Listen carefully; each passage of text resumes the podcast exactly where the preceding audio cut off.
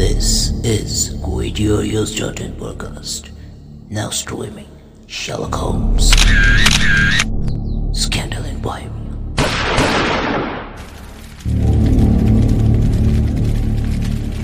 In previous episode, Sherlock Holmes, with help of Dr. Watson, planned an excellent setup and fake accidental death in front of Irene Adler's horse cart on the street to enter Briony Lodge. Slowly and solemnly, he was borne into Briony Lodge and laid down the principal room. While I still observed the proceedings from my post by the window, the lamps had been lit, but the blinds had not been drawn, so that I could see Holmes as he lay upon the couch. I do not know whether he was seized with compunction at that moment for the part he was playing, but I know, I know that I never felt more heartily ashamed of myself in entire of my life. Then, when I saw the beautiful creature against whom I was conspiring, all the grace and the kindliness with which he waited upon the injured man. And I, yet, and yet, it would be the blackest treachery to Holmes to draw back now from the part which he had entrusted to me. I hardened my heart and took the smoke rocket from, from under my ulster. After all, I thought we are not enjoying her, we are but preventing her from enjoying another. Holmes had sat upon the couch, and I saw him motion like a man who is in need of air. A maid rushed across and threw upon the window. At the same instant, I saw him raise his hand, and at the signal, I tossed my rocket into the room. Room with a cry of fire, fire! There is a fire here! There is a fire in the room! The word was no sooner out of my mouth than the whole crowd of spectators, well dressed up and ill gentlemen, ostlers, and seven maids joined in the general shriek of fire, fire! There is a fire in the room! There is a fire, fire! Please help! Thick clouds of smoke curled through the room and out at a pawn window, and out at the open window.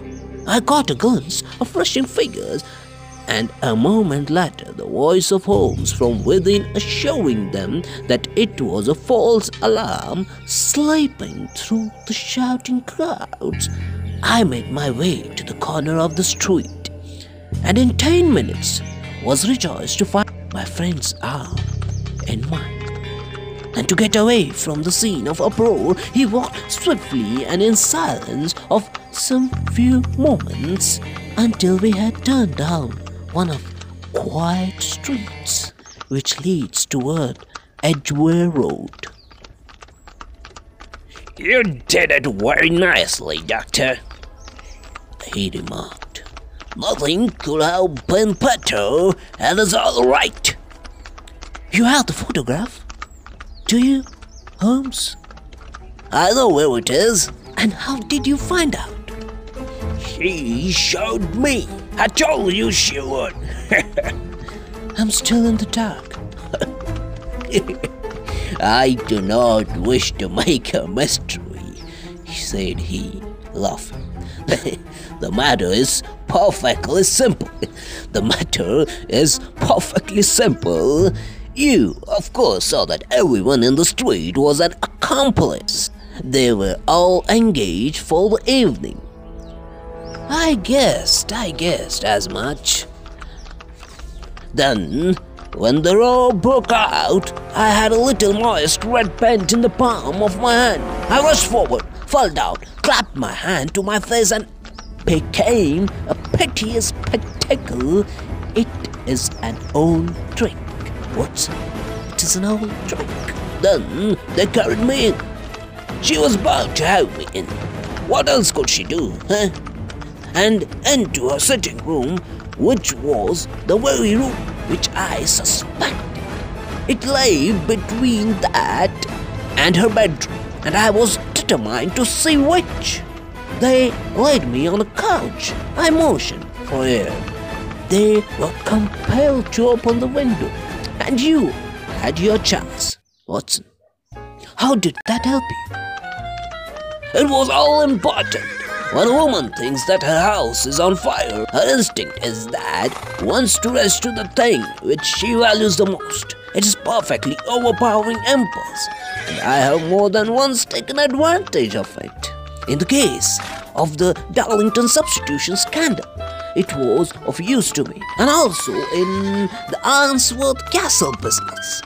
A married woman grabs her baby, an unmarried one reaches for a jewel box. Is what women do. Watson.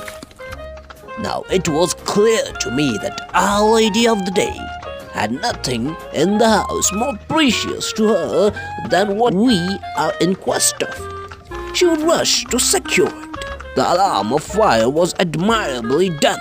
The smoke and the shout were enough to shake nerves of stone. She responded beautifully. The photograph is in the recess behind a sliding panel just above the white bell pull. The photograph is in recess behind a sliding panel just above the white bell pull. She was there in an instant, and I caught a glimpse of it as she half drew it out. When I cried out that it was a false alarm, she replaced it, glanced at the rocket, rushed from the room, and I have not seen her since.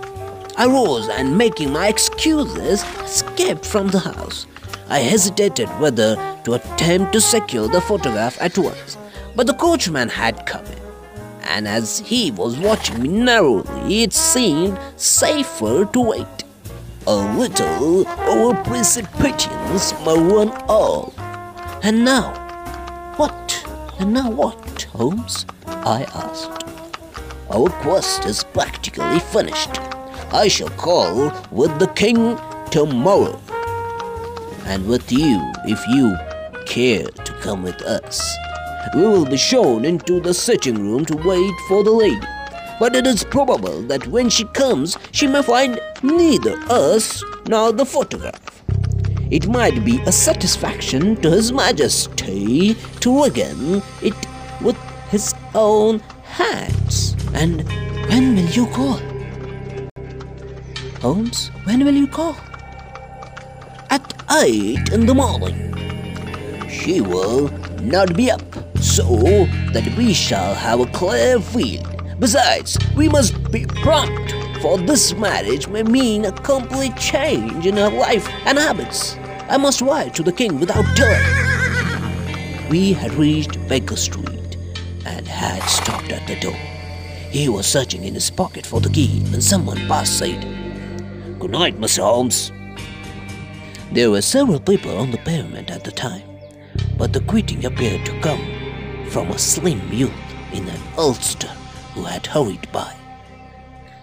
I've heard that voice before. I've heard somewhere, somewhere, said Holmes, staring down the dimly lit street. Now I wonder who deuce that could have been. Now I wonder who the deuce that could have been. Who was that, I wonder?